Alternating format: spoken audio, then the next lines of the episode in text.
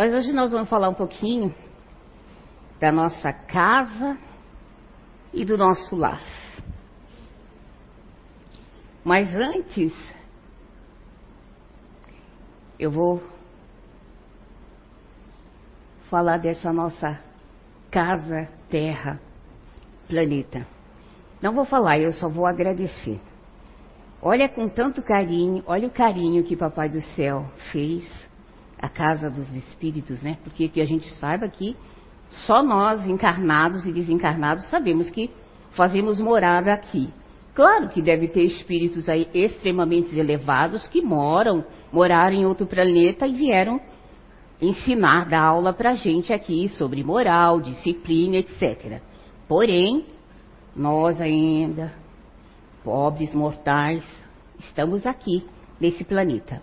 Mas agradecemos ao Papai do Céu de coração. Vamos falar um pouquinho da casa lar e o lar. Todos nós já lemos, e se não lemos, conhecemos que nós precisamos de um lar e que a no, de uma casa e que a nossa casa torna-se o nosso lar. Por que que torna-se o nosso lar? Porque é no lar que a gente aprende, é no lar que nós somos educados e é no lar que nós renovamos as nossas energias e nosso aprendizado espiritual. espiritual. A casa é só um espaço físico. Eu vou colocar assim, um espaço físico. Onde nós entramos, nós dormimos, nós comemos, né? Uh, nós nos confraternizamos com os nossos é, companheiros, né? É um lugar que nos protege a casa, espaço físico, nos protege da chuva, dos intempéries da natureza, frio, calor. Temos também pressa, às vezes pressa, para sair da nossa casa. E às vezes não temos pressa para voltar para nossa casa. Nós criamos problemas dentro da nossa casa. Nós alimentamos problemas dentro da casa. Casa, espaço físico. Nós alimentamos azedumes. Como é que é? É isso?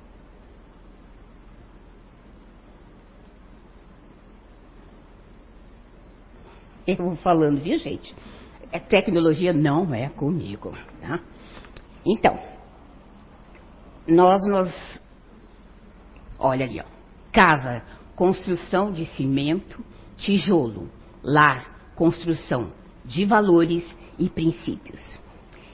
Então, assim, alguém já parou para pensar se é fácil viver num lar? Porque a casa é fácil. A gente entra, toma banho, come, deita, dorme, sai, bate porta, não conversa com ninguém. Mas alguém já pensou se é fácil viver no lar? Até que ponto é difícil viver em um lar? Então, aí eu vou dizer para vocês. Se a gente se posicionar com sabedoria, com entendimento que a vida é uma troca de conhecimento. E quando eu não gosto de uma coisa, eu preciso aprender a suportar ou tolerar, porque nós vivemos debaixo de um mesmo lar, de um mes, de um, debaixo de uma mesma casa. A gente pode dizer que é fácil. Porque a casa são cômodos, objetos, como a, a leitura disse. Os objetos podem ser de luxo, os objetos podem ser simples. Mas nem por isso eles são menos importantes, porque o objeto também tem energia. E essa energia somos nós que impregnamos no objeto. Então, pensamento é vida. Pensamento é atmosfera criada por nós. E lógico, se a gente é acompanhado de espíritos um pouquinho melhor que a gente, a energia vai ser melhor. Mas se a gente dá abertura para espíritos um pouquinho menor que a gente, nós vamos ter abertura um pouquinho de vibração um pouquinho mais baixa. Então eu digo para vocês, no lar, as desavenças, os conflitos, servem para nosso crescimento pessoal. Porque o lar não é um conjunto de corpos. O lar é um conjunto de almas, de espíritos afins que vieram aqui para crescer. Seja ele como pai, como mãe, como irmão, como tio, como avó, como filhos. Nós estamos ali dentro daquela casa. Aquela casa pode ser uma casa, um palacete, pode ser um bangalô, pode ser uma casa de madeira. O espaço simples, o espaço luxuoso, mas o que faz o lar são as convivências desses espíritos. A tolerância que esses espíritos, espíritos têm para com o outro. É bem lógico que nem sempre nós, vive, nós viemos com o mesmo patamar de conhecimento. Às vezes na nossa família a gente tem um, irmãozinho que assim nem sente, é, como eu diria assim, um peixinho fora da lagoa. Porque às vezes a gente tem irmãos tão barulhentos, irmãos tão farrista, que a gente fala assim, puxa vida, será que é essa a minha família? Olha, se você está lá, porque é. Alguma coisa você tem para ensinar, alguma coisa você tem para dar, alguma coisa você tem para receber. Uh, a gente pode dizer, estamos numa casa espírita, né? Através da, do conhecimento, da literatura espírita, a gente pode dizer que nada é por acaso, né? Então, tudo tem um porquê. E aí, então, a gente pode dizer que o lar nem sempre a gente olha na mesma direção, mas nem sempre a gente vê o que o outro está vendo. Né? Uh, tem uma passagem eu não sou muito boa, eu, não, eu, eu leio, mas eu, eu não sou boa para gravar. Mas tem uma passagem no Evangelho que diz, né? Que todo mundo, quando apedrejou é, Madalena, que queriam apedrejar Madalena, só olhava aquilo que ela era, fisicamente. Mas só Jesus, que olhou com outros olhos e viu que ela tinha muito mais além do que apresentar. Então, assim, quando nós olhamos para uma pessoa, quando nós olhamos para um irmãozinho dentro da casa, a gente tem que olhar com esse olhar também. Quando a gente olha para um filho, que mesmo que ele fala assim, meu Deus, eu ensino tanto, eu falo tanto, principalmente eu, eu falo tanto, ele não aprendeu nada. É que às vezes eles têm dificuldade. Sim, ele tem dificuldade do aprendizado. Porém, será que eu estou olhando com um olhar de mãe mesmo, de, de digamos assim, de educadora dentro do meu lar? Né? Então, assim, a gente precisa olhar as direções. O lar, eu diria também que é abrigo da nossa dor, da nosso, do nosso medo, né? Da nossa solidão. Esse, essa, essa, essa solidão é muito triste às vezes,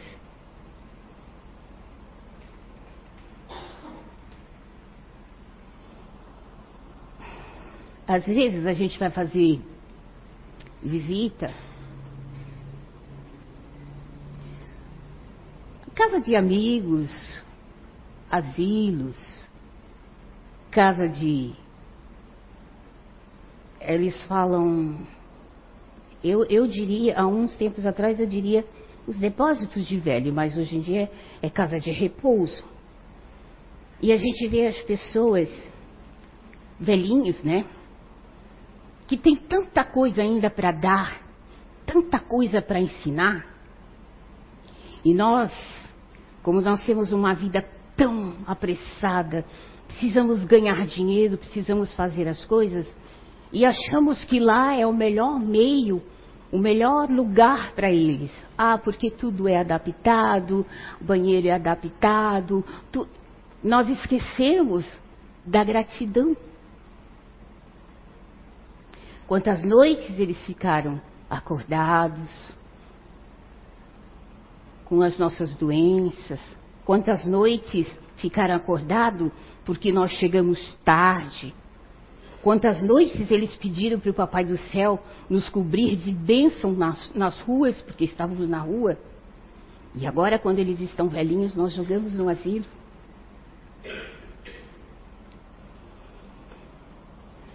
Então, assim, o lar, gente, é a primeira escola do mundo.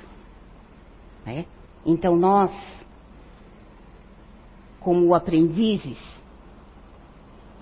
precisamos aprender a conviver com essas diferenças, tanto de cultura, de idade, de educação. E a gente pode viver bem, a gente pode viver melhor. Só que a gente tem que pensar o seguinte: hoje eu estou numa condição melhor. Eu vim numa condição de filha. Eu vim num, numa casa, num lar que meu pai dá carinho, minha mãe dá carinho. Eu tenho parentes maravilhosos. Mas se eu não dou valor a isso, um dia eu vou voltar e vou sofrer esses intempéries que esse coitadinho está sofrendo no asilo. Jogados nas casas lares, porque as casas lares, estava falando com o Lota, é triste ver isso, mas é real. Enquanto uh, alguns governantes, eu não vou fazer, falar muito de política, mas às vezes precisa. Alguns governantes olhavam a casa lar como um, um lar que eu mesma trabalhei em em uma instituição chamada Aldeia SOS, oferecia-se uma casa, uma pessoa teria que ter estudo, pelo menos um, o, o fundamental, ter uma religiosidade, não importasse se era espírita, católica ou protestante, e que gostasse de criança. Ela era admitida nesta casa, ela recebia um salário, e com esse salário ela administrava essa casa. E normalmente nessa casa tinha seis crianças, no máximo dez crianças. E eu via que elas levavam as crianças em parques, elas levavam essas crianças nas igrejas no domingo, é, na, quem era católico na catequese, quem levava era espírita levava na casa espírita e ensinava religiosidade para as crianças, além do carinho que elas davam, a comida, a roupa lavada, ensinando as crianças, tinha isso. Hoje em dia é proibido ensinar religiosidade. É proibido falar de religião, é proibido falar tudo. Só é a casa e a comida. Disciplina ficou difícil de dar. Porque quando a gente espiritualiza a criança, é muito mais fácil. Hoje em dia já não é tão fácil, mas antigamente era mais fácil. Né? Tiraram a religiosidade. E agora? Você tem o pão. Você é livre para sair a hora que você quiser, porque eles ficam rebeldes. Fica difícil de impor limites. O que, que virou? Uma bagunça. E essa mãe, esta mãe, nessas casas ainda tem a proteção. Mas algumas até pedem demissão porque elas são processadas se elas não dão conta. Gente, é triste isso. Então, o que, que a gente está fazendo com os nossos jovens? São tudo negligências nossas. Então, há necessidade de colocar, de educar os nossos filhos, colocar limites. É difícil? É, é difícil. Mas não é impossível. Se desde pequeno nós colocarmos dentro do coraçãozinho dele a sementinha do amor, a sementinha da responsabilidade, a sementinha do respeito para com os colegas, fica mais fácil. Porque se ele foi colocado na tua casa, é porque você é capaz de fazer isso. São espíritos que vieram com essa necessidade, e essa necessidade está dentro da tua casa e você pode suprir essas, essas necessidades. Então vamos olhar a nossa casa com mais carinho, tornando-se ela um ninho aconchegante para os nossos filhos. E é nesse lar, exatamente nesse lar que nós educamos os nossos impulsos, os nossos sentimentos. Falando em sentimentos, uh, eu estava conversando com uma trabalhadora, nós estávamos até brincando, né? E ela falou assim: Ai, que bom, meu marido agora está fazendo karatê, né? Acho que é karatê. E aí ele falou assim, brincando, ele falou para mim assim: Não, dona Sandra, a minha esposa eu aguento. Ah, se ela me dá uns catiripapa, eu aguento firme. Agora, se eu colocar a minha filha, já não sei. Então, assim. E aí ele me mostrou, ele falou assim, eu perguntei assim, meu Deus do céu, mas por que sua filha é tão violenta assim? Aí ele assim, ah, mas a senhora não viu o vídeo que está rolando aí na internet? Eu não tinha visto. Aí eu falei assim, eu vou, vou procurar, né? É interessante que essa menininha sempre faz vídeo, esses pais sempre faz o vídeo, né? De esportes radicais, né? E tava o papai lá, ela com a luva de boxe, né? Dando soco do papai e ele, né? Com os golpes lá. Mas de repente, gente, ela partiu para cima do pai porque ele escorregou, mas ela partiu para cima do pai, que a mãe teve que interferir. Então, assim, olha o impulso que os nossos filhos têm. Olha os sentimentos que ele tem. Eu não sei se foi de vida passada, eu não sei se é de agora, não importa. O nosso lar é aonde a gente educa os nossos sentimentos e não aguça os nossos sentimentos. Na leitura, ele fala assim: que nós temos que ter cuidado com as pessoas que nós levamos para as nossas casas. Porque a nossa casa, o nosso lar, que aí não é ca la, casa, não é casa, é lar. Ai, eu esqueci de mostrar para vocês como é difícil a convivência, né? A gente vive se bicando, né? E o coitadinho ali, assim, meu Deus, que é isso, né? É o que se sente fora do ninho. Mas não, ele veio dar alguma coisa assim. Olha como ele é paciente. Com toda essa gritaria, ele lá está olhando assustadinho, mas está firme, né? Então, é assim que é o nosso lar. Sabe? Nosso lar é assim. Enquanto um grita, o outro fica quietinho, escutando. Porque já pensou se a gente gritar no mesmo tom? Que guerra que é a nossa casa, né?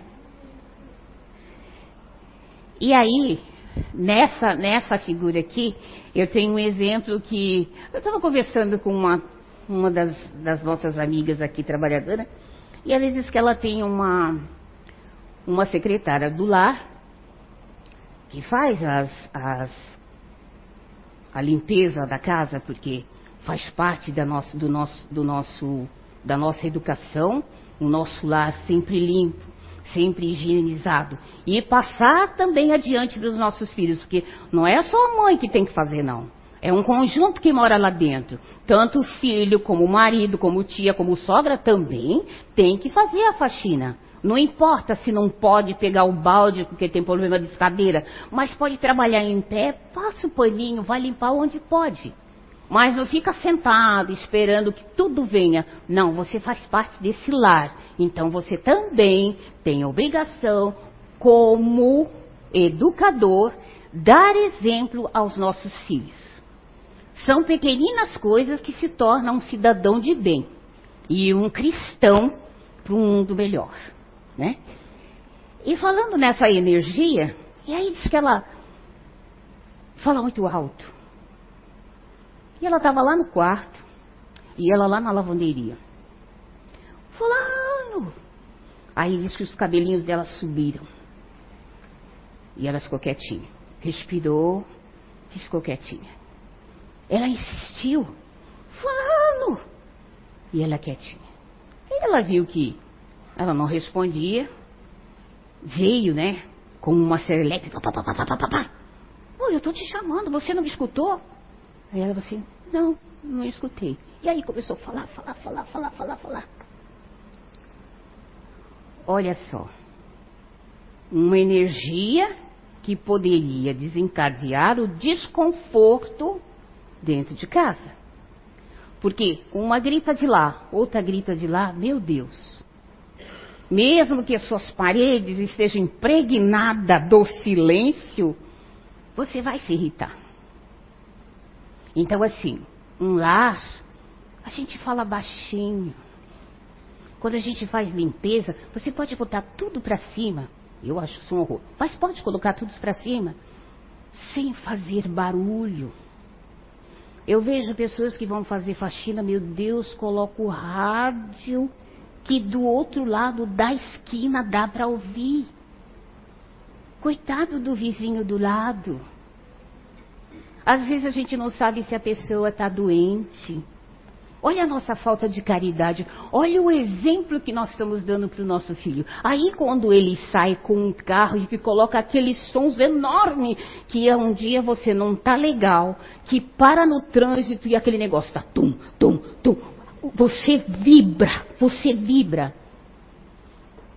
Ai, olha o exemplo que nós damos. Ele está copiando o que a gente está fazendo.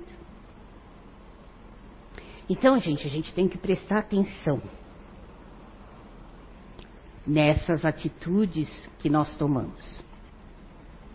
Então, nós podemos ter uma casa, mas nós também podemos ter um lar harmonioso, onde todo mundo pode comer, pode beber, pode levantar, pode dormir, mas eu tenho certeza, se você conseguir fazer esta casa um lar, você vai ter vontade de voltar rápido para sua casa. E não vai querer sair da tua casa, mas tem que sair, vocês têm que trabalhar, ganhar um ponto de cada dia, né? Então assim, o que eu trouxe para vocês é isso. Que a nossa casa, o nosso lar é um templo. É um templo sagrado. E que a educação dos nossos filhos, a educação dos espíritos, começa nesse núcleo. Porque é lá que a gente aprende os nossos valores, é lá que nós aprendemos a receber base para equilibrar os nossos sentimentos. Aí nós vamos para a escola. A escola é um negócio bem sério, né? Às vezes nós achamos que a escola é que tem o dever de educar os nossos filhos. Não é a escola.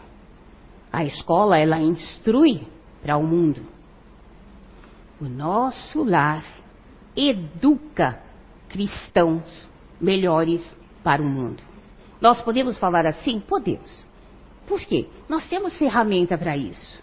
Nós, como os espíritas, ou até mesmo em outras filosofias espirituais, porque eu vim de uma outra filosofia espiritual, e eu confesso, eu recebi uma base muito gostosa. Mamãe era severa, Papai era mais maleável. Mamãe era mais severa. Mas eu agradeço por ela ser severa. Porque se ela não fosse severa, gente, eu não estaria aqui. Aí fala assim, ai, dona Sandra é tão boazinha. Uhum. Se eu não tivesse a base que minha mãe me deu, que meu pai me deu, aí eu não seria essa Sandra, não. Eu seria a Sandra da pá virada. Porque, gente, eu gostava de uma farra. Eu gostava de um protesto. Eu me metia em política, vocês nem imaginam. Na época da, que eu estudava, vou contar. É bem rapidinho. Ah, na época que eu estudava, tinha sempre o protesto dos estudantes. Nós estávamos requerendo os nossos direitos de estudante. Aquela carteirinha que nem existe mais, gente. Vocês nem sabem mais o que é isso. Mas todos aqueles direitos que tem ali, eu tomei muita água no lombo, tomei muito carreirão de polícia montada e de cachorro. Porque nós íamos na praça pedir, reivindicar esses direitos para o estudante. Coisa que eles achavam que o estudante não tinha direito de nada. Tinha que entrar lá, estudar e acabou. Eu achava que não. A nossa cúpula achava que não, que nós tínhamos direito de certas coisas. Entrar na biblioteca sem pagar, porque a gente pagava, sabe? Entrar numa faculdade gratuita, tudo era pago. Pobre não podia fazer faculdade. Né? Ainda não pode, mas se estudar um pouquinho mais, faz. Né? Então foram esses direitos que eu gostava de correr atrás. Dei muito trabalho para mamãe, fiz mamãe fazer muitas orações, proteção, sabe? Mas aí eu falo para vocês, foi bom, foi ótimo, tive a, a, proteção divina, mas também tive o pulso firme da minha mãe, porque quando ela falou assim, deu, chega, para, porque senão você vai entrar em canoa furada, eu parei, porque eu tinha base, sabe? Tinha disciplina dentro de casa, né? Mas se não fosse essa disciplina, não sei não. Então, olhem os seus filhos, sintam os seus filhos, porque pode ser sim que tem algum político aí sim.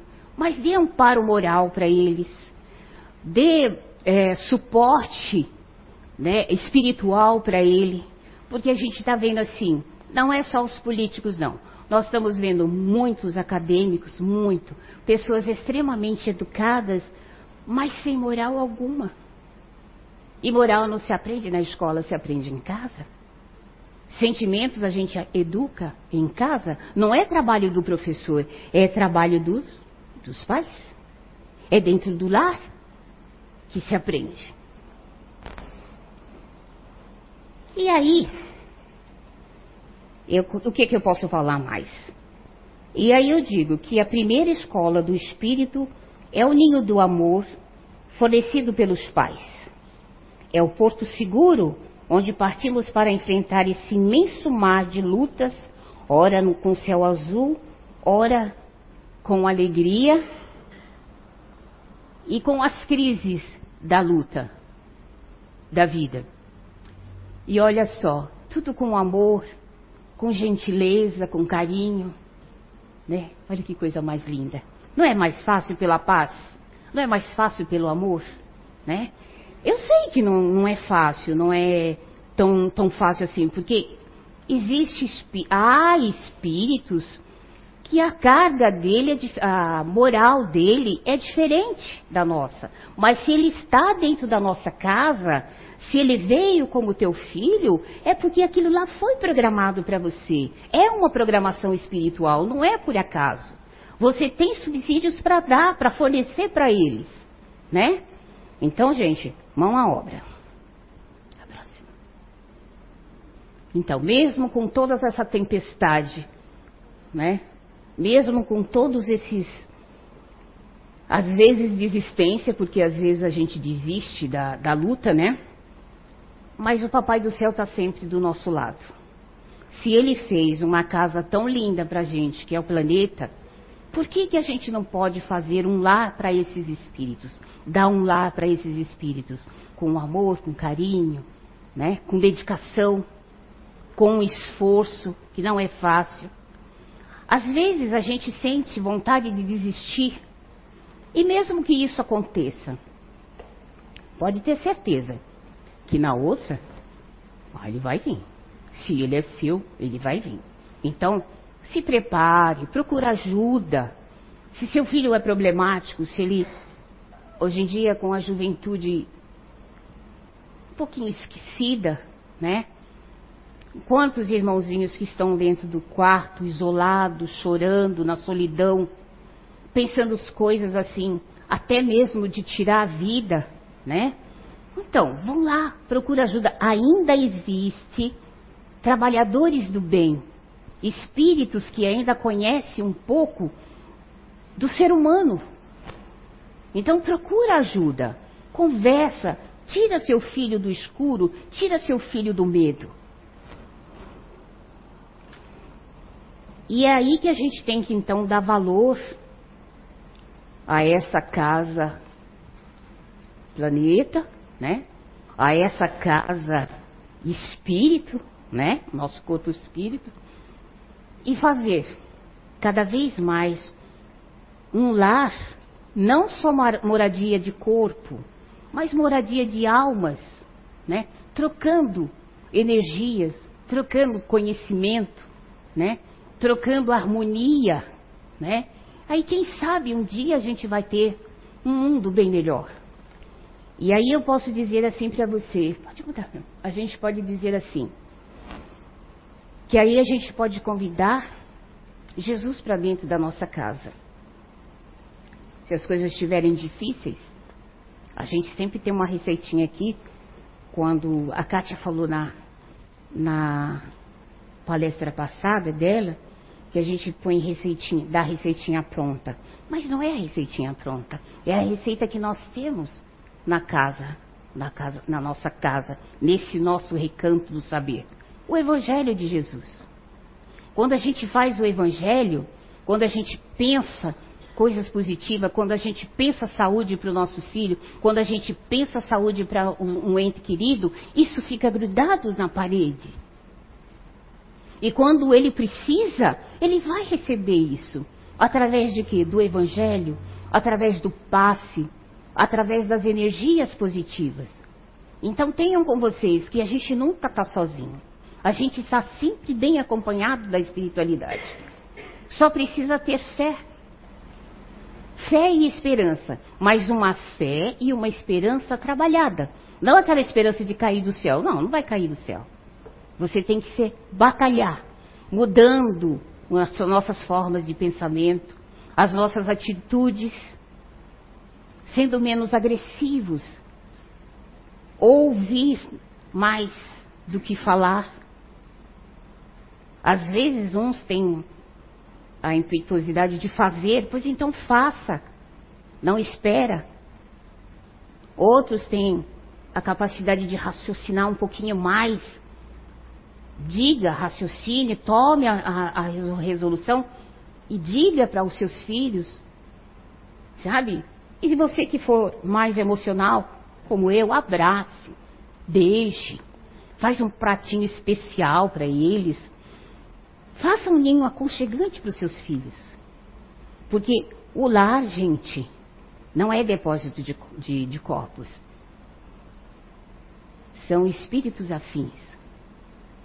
São almas que vieram aqui para ser educadas e espiritualizadas.